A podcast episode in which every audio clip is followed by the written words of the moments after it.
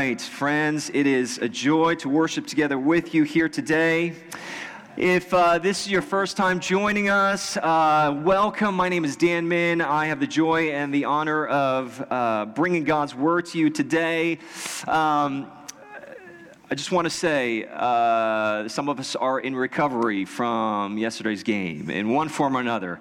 Uh, some of you were working concession stands, and so you're recovering from just kind of, you know, killing your body, serving chicken baskets and pretzels and popcorn, whatever, whatever you serve in the stands. Others of us are recovering from the inevitable. Can I just say it? I knew, you know, it, was inevitable.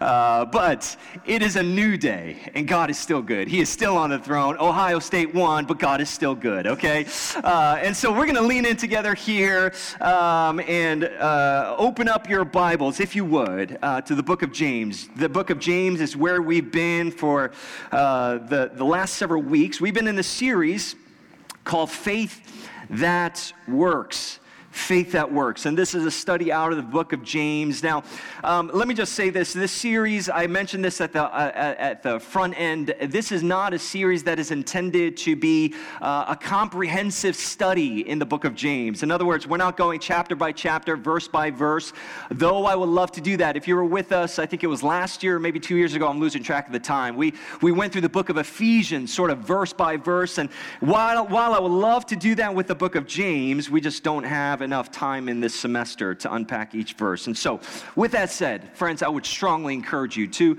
read through the book of James. It's only five short little chapters uh, that is just filled, it is filled with just practical application for Christian living. In fact, this that's sort of the whole point of James' letter to the believers everywhere. James is trying to show us what it practically looks like to live out our faith day to day. And last week we looked at how James went so far as to say, listen, if you're not applying your faith, if you're not practicing your faith, if your faith is just a part, just an aspect of your life, and it's not showing up in, in, the seven days of your week, he says, you better check your faith because your faith might very well be dead. By the way, if you missed any of the messages from this series or any previous messages for that matter, you can go on our website or Apple Podcasts, and you can find it all there. But I want to look at the book of James here. We're in chapter three here this morning, and I, and I love this, this, this letter uh, for many reasons, but, but this, this letter is so unique because it's not, if you remember, we talked about this, this letter is not written with the intention of, uh, of, of downloading more information to us. He, he's not, James is not concerned with passing on theological information but rather, he's far more concerned with the transformation of our lives. And how many of you know the quickest way to transformation is by way of action? You want to see transformation in your life? Put things into action. Put what you believe into action. And that's what James is doing here. He's calling us to a life of action. And in James chapter 3, he hones in on a very particular aspect of our faith journey, a very practical aspect of our everyday lives. And so I want you to look with me at, uh, at James chapter 3. We're going to pick up in verse 1. I'm going to invite Maggie to come back up and read today's passage for us. And um, uh, if you have your Bibles, just, just FYI, uh, once again, we'll be reading out of the English Standard Version just for uh, cohesion's sake. That's the text we'll put, put up here on the screen. Just follow along with whatever translation you have. James chapter 3, picking up in verse 1. 1. This is the Word of God. Not many of you should become teachers, my brothers, for you know that we who teach will be judged with greater strictness. For we all stumble in many ways, and if anyone does not stumble in what he says, he is a perfect man, able also to bridle his whole body. If we put bits into the mouths of horses so that they obey us, we guide their whole bodies as well. Look at the ships also. Though they are so large and are driven by strong winds, they are guided by a very small rudder wherever the will of the pilot directs. So also the tongue is a small member, yet it boasts of great things. How great a forest is set ablaze by such a small fire! And the tongue is a fire, a world of unrighteousness. The tongue is set among our members, staining the whole body, setting on fire the entire course of life, and set on fire by hell. For every kind of beast and bird, of reptile and sea creature can be tamed and has been tamed by mankind. But no human being can tame the tongue. It is a restless evil, full of deadly poison. With it we bless our Lord and Father, and with it we curse people who are made in the likeness of God. From the same mouth come blessing and cursing. My brothers, these things ought not to be so. Does a spring pour forth from the same opening both fresh and salt water? Can a fig tree, my brothers, bear olives, or a grapevine produce figs? Neither can a salt pond yield fresh water. Amen. Amen. Thank you, Maggie. Depending on your Bible translation, some of our headings at this point in James reads taming the tongue or controlling the tongue. I've titled my message today, Your Words Matter. Your words matter. In fact, would you just say those three words with me just so that I know you're with me here this morning, all right? Your words matter. One more time. Your words matter. In fact, turn to someone next to you. Tell them, Your words matter. Your words matter. That's right. Your words matter. Just in case we're not fully awake, let's just wake up our friends. Your words matter. Folks, if there's anything that James is trying to get across in this passage, more specifically in the first half of this passage, it's simply this these three simple words your words matter. They matter. And in fact, it matters so much that he opens up this passage by warning people to not pursue the life of a teacher. Uh, uh, any educational majors or any kind of sort of like, eh, you know, you're on the road to, to educate, you're like, what, what is this for? No, this is not for you. We're not talking about, you know, folks within the educational system. We're not talking about teachers, school teachers, or in any kind of capacity. James is talking about teachers in the church, people who use their words to spiritually impact and influence others. That's, that's why, if you've noticed in Scripture, if you've ever read through the Gospels, the Bible, Jesus has strong words for false teachers teachers, not just Jesus, but different, different uh, apostles and, and New Testament writers, has strong words for false teachers.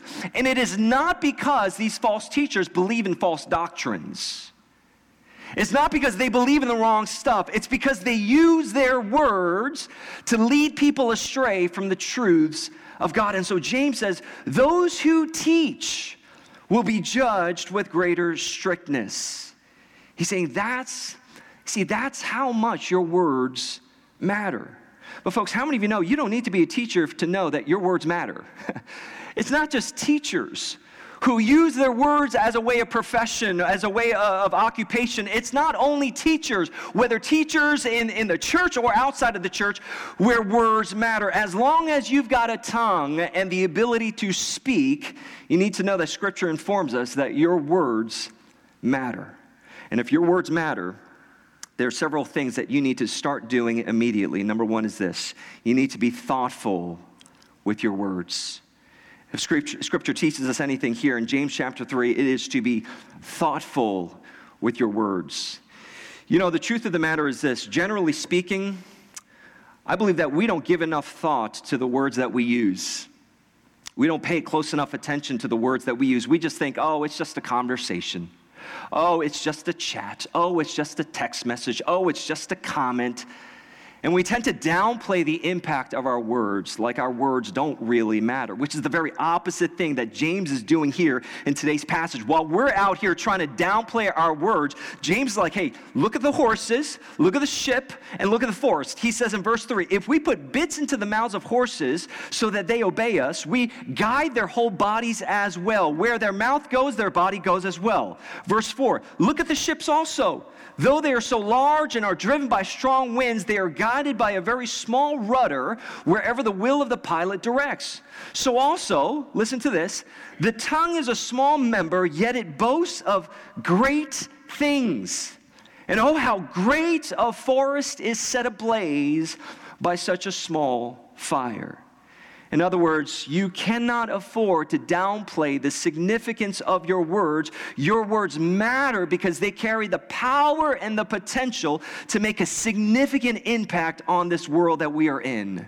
And so, why in the world would you be so careless and thoughtless with your words? That's what James is saying. It's like, why would you be so careless and thoughtless with your words? Now, many of us, we've been taught the saying, think before you what? Speak, right? Think before you speak. Maybe, maybe you, you, perhaps you've been taught that by your parents growing up in the home. Maybe you learned that as young children in school by a, by a teacher. Think before you speak. By the way, can I just say this? I think the problem for many of us isn't that we struggle with thinking before we speak. I think for many of us, we tend to overthink before we speak. Any overthinkers in the room? Like, you know, you know, it's like, man, I just, you know, maybe you're, you're sitting there you, and we think to ourselves, oh man, what if I say this and it doesn't come out right? What if I what if I say something wrong or what if I say something a little bit off colored? You know, if you've been around me anytime, I'm a pastor, but I say some weird things. You know, I just sometimes the good old filter doesn't kick in. You know, it's like I'm like, man, did I did I just say that? Lord, forgive me. You know, like and we we're afraid that we might say something. What if I say this and and I come off looking like an idiot or I come off looking like a fool? What if I say something and it's taken the wrong way or it offends someone accidentally or someone misunderstands what I'm saying? What if I what if I get laughed at? What if I say something that's supposed to be funny and I don't get any laughs? Like what what about then, right? You see what I mean? Like, you know, I, I don't know if you've ever been there. It's just sort of the wheels turning. You see, the problem is you're not, it's not that you don't think before you speak. For some of us, we overthink before we speak. But you know this. That's not what that saying is really getting at. And yet, somehow, we took what was supposed to be a very helpful, insightful saying in how we interact with each other and we turned it in on us and made it about us. How very human of us, right? We are hopelessly self centered, selfish people. We said, you know, I, am considering, I am thinking before I speak, I'm thinking about me. I'm thinking about what it does to me. I'm thinking about how it affects me and how it makes me look. But this saying was never supposed to be about that. Instead, can I offer just a slightly different alternative for using that same saying, think before you speak? Now, maybe you've seen this acronym before. It's not earth shattering or anything brand new. Maybe you've heard it, maybe you haven't. But, but I've always found this sort of to be a helpful grid as I think about my words, as I try to be more thoughtful with my words. This is a great way to be more thoughtful. This is the think before you speak. T H I N K. And in fact, this is something that we, my wife and I, work through with uh, with uh, engaged couples and premarital. This is a small piece in our communication session that we uh, unpack with um, engaged couples. Think. T H I N K. T is true. Is what you're about to say true? We're called to be speakers of truth, not spreaders of lies and if what we're saying is not grounded in truth, the suggestion, the recommendation here is simply don't say it. By the way, this is where a lot of gossip comes into play, a lot of slander. That, that's, you know, I, have always found it interesting that gossip seems to be sort of the widely accepted sin in the church. I, I, I remember preaching on this. I mentioned this in the past here, and so forgive me if I'm repeating myself, but I was preaching on gossip at, uh, at my previous church, and a member comes up to me and says, Okay, so Dan, if we're not supposed to be gossiping, like talking about people, what are we supposed to be talking about? you know, it's like it's like that's that's all we do. Like gossip is just what we do, and and it's it's a lot of times it's rooted in in false statements and false assumptions. If it ain't true, just stop. Just stop. Be truth speakers. Is it true? Is it helpful? Is what you're saying helpful? You know, there are a lot of things that we think and say that might not be helpful. And if it's not helpful to the person or if it doesn't add any value to the person that's receiving your words, reconsider sharing those words. Is it helpful? Is it inspiring? Are your words inspiring? In a world where, where we live in a world where words tear down far more often than building up, it would do us some good to ask the question Are my words building up? Are my words inspiring? Now, I'm not saying everyone should now become sort of this motivational speaker, inspirational speaker. That's not what, that's not what we're talking about. But we should all strive to encourage, strengthen, and inspire others with our words. That's a biblical call to the people of God that we are called to. So, are your words inspiring? Is it necessary? Is it necessary to say what you're about to say? How many of you have been in a conversation where someone says something and you're like, well, that wasn't really necessary? That wasn't really needed. You, you didn't really need to say that. And oftentimes you can tell what's necessary by how true or helpful or inspiring something is. And then this last one is it kind? I mean, I think this goes without saying. If it ain't kind, keep it to yourself. No one needs to hear that.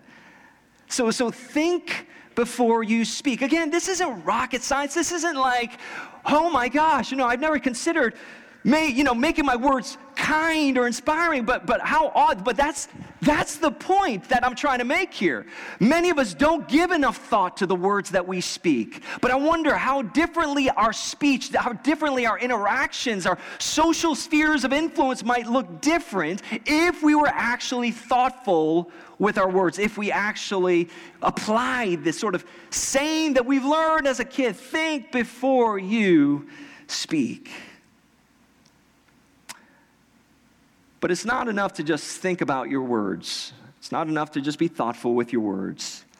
Number two, you've got to be vocal with your words. Now, this may sound like an obvious point, almost silly even, but I want to use this as an opportunity to exhort the body of Christ particularly for those of us I just mentioned, our overthinkers, uh, our friends who tend to overthink our words. Here's, here's what tends to happen with those who overthink our words. You know, we're sort of like, we're overthoughtful, you know, almost to a detriment. Uh, what we end up with for us overthinkers, what we end up with is, uh, are lots of good thoughts you know, like they, we think about true things, helpful words, inspiring words, necessary thoughts, you know, kind thoughts. We, we have all these thoughts, but these thoughts never quite end up becoming words that we speak.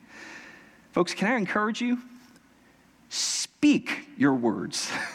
speak your words. And it's like, you know, again, again, in, in some ways, this is like, well, duh well, then do it. I mean, you know, I can't tell you how many times. Okay, so, so you know, James is pointing in this passage. I, let, me, let me just bring it back to James for just a quick second, and then I, I want to uh, just give you a quick example here.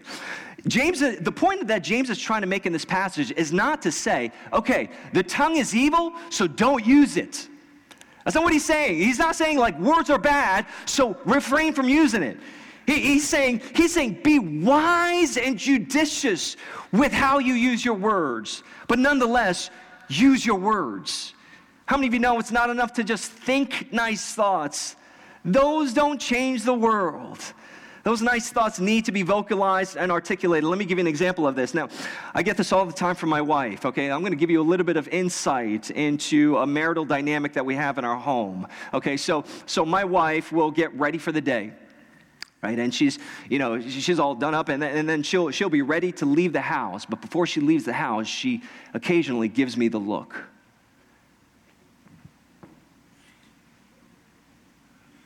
I'm like, so I, am thinking, you know, okay, she's she's leaving, and oh, she wants a kiss. So I lean over and I give her a kiss, and still she's like, I'm like, babe, I'm not a mind reader, babe. You gotta, you gotta use your words here. Like, you know, you go. And, and, and in that moment, you know, she'll say, How do I look? I'm like, babe, come on. You know this. We've been married for 15, 16 years. Like, I think you look beautiful every day. Like it says, you look wonderful every day. This is like you could be in your sweats, you look beautiful. You look, you could have your hair done up, you look beautiful. I think you look beautiful every day. Now look, look, look. I don't know if it's because I'm a guy or if it's because I just have a lot of thoughts swirling in my head at all times. I'm just sort of all over the place. Or maybe, maybe, I'm still learning how to turn my thoughts into words. See, this is, this is like, this is almost too obvious to just like, to, to be like, let's not spend time talking about this, but I think it's worth spending just a little bit of time talking on this. You see, it's not enough to just think kind, inspiring thoughts and all of these things. We've got to find a way to turn those things into words. You see, we are a people. I don't know if you know this, maybe you resonate with this deep down inside. We are a people who need to hear words of affirmation, even if that's not your love language. You're like, no, no, no, that's not my love language. You know, my, my love language is quality time, okay? Studies have shown from childhood adolescence to uh, psychologists and, and, and all these doctors say words of affirmation is needed for the flourishing of a child. I will say words of affirmation are needed for the flourishing of humankind. Words that give life and hope and inspire are needed in our world today. And, and let me just, can I just say this? Let me, let me offer you this challenge, okay? For those of us who are like, okay, I think a lot of good thoughts, but, but Dan, I'm like you, okay? I just assume everyone knows my thoughts, okay? I, I don't, I, I'm not really good at vocalizing this. So let me challenge you today. Is there a compliment you can offer to someone? Is there a word of encouragement that you can share with someone? Is there something uplifting you can speak into the life of a friend today? And this doesn't have to be like earth shattering, but just something that would lift the soul of a friend. Is there a loving thought that you can turn into loving words today, before the day's over? Is there a loving thought that you have that you can turn into loving words today? And, let me just say this for those of us who are not used to this, for those of us who are more like me, like we, th- I, I, think of thoughts and I never think about making those thoughts into words, you know, like, you know, for, for those of us who are in that place, this may feel a bit awkward at first to say uh, uh, something that is life giving, uh, an encouraging word, something that is inspiring and uplifting. But can I tell you, it's what causes people to come alive. It's what causes people's hearts to come alive. By the way, can, can, we, can we also get to a point where we, mutu- where, where we mutually share affirming words with the opposite sex without feeling like we're getting hit on? Okay, can we, can we just, can, we, can I just put this out there? Okay, because I, I think, I think some of us, we're like, okay, let, let me just, just a public service announcement, okay? Not every compliment is a way to lure you into a relationship, okay? A kind word is sometimes just a kind word. You know what I mean? Like it's not like no, he doesn't he doesn't want to get with you. He just thinks you look nice today. That's it. Okay, this girl, she's not into you. She just wants to encourage you because you did something cool, you did something honorable. Cool. Okay? This is not the the start of something be- a beautiful moment. Maybe it is. I don't know, but you know what? You will discern that. You will know that when it gets to that point. Okay? But an encouraging word, let it just be an encouraging word. It's like, oh man, you know, like, oh, this guy, he just said, can you believe he's coming on to No, sister, he is not coming on to you. He is not, he's just trying to be a good brother uh, or a good sister, what have you, okay? A kind word is just sometimes a kind word. And it ever moves beyond that, you'll know you've crossed that line and you can cross that bridge when you get there. But until then, until then, let's speak life over each other. Can we be people who just agree that, like, we're just going to speak life. We're going to speak words that breathe hope. In fact, this is actually my third and final point, and that is this breathe life with your words. Breathe life with your words. And I don't mean just with those of the opposite sex, but in any context. In any context, we as Jesus people are called to breathe life with our words. Friends, isn't it true that we live in a world today where we have effectively weaponized our words? We have learned to use our words as, as not life giving tools, but rather as ammunition to shoot down anyone that we might not like, that we might not agree with, that we might not see eye to eye with, that, we, that they may have rubbed us the wrong way. We use our words as ammunition to shoot these people down. When I hear James' words, like in verse 6, and the tongue is a fire, a world of unrighteousness, I'm like, yup. Have you been on social media lately? The tongue is a fire, a world of unrighteousness. Or how James says in verse 8, but no human being can tame the tongue. It is a restless evil full of deadly poison. Now, again, friends, it's easy to read verses like this and feel hopeless and feel like, well, then I should never say a word. You know, if that's, if that's the conclusion that my mouth is filthy and, and the words that come out of my mouth are just evil, well, then I should never speak at all. No, no, no, no. That's not the point of James' passage here. James says, look, you can either use your tongue as an agent of blessing or cursing. You can go on blessing people, breathing life with your words, or you can curse people and speak death words over people. And, and, by the way, blessing and cursing doesn't have to feel like this ultra like weighty thing. It's like, oh man, those sound like big words and big concepts. Like, no, no, no. We're, we're not talking about like this weighty thing that now we embark on. We have opportunities to breathe life or death every single day of our lives. Every moment we are we're presented with an opportunity. Will you bless or curse? Will you breathe life or death in this moment with your words? This past week, a, a small group of us at ACF, we went around the library to just bless some folks on campus. There was, uh, we, here at ACF, we believe that we're called to be a blessing on this campus. We don't believe that we're just called to gather for one hour on Sunday, sing some songs, hear a message, and then go on living our lives. We believe that we, as Jesus people, are called to be a blessing on this campus, people that add value to people's lives, and we add value to this campus. And one small, very small, okay? Now, we're not, we're not saying like, man, this, we, we, we experience revival. Through, no, no. One small, very small way that we decided to do that just this past week was by handing out some Halloween treats to some of our friends who were studying in the library one day, one afternoon. Uh, these, these treats were simple. I mean, they were just small little Halloween bags with a few pieces of candy in it and an encouraging word, just a little like slip in there that had an encouraging word of affirmation. Just handing those out.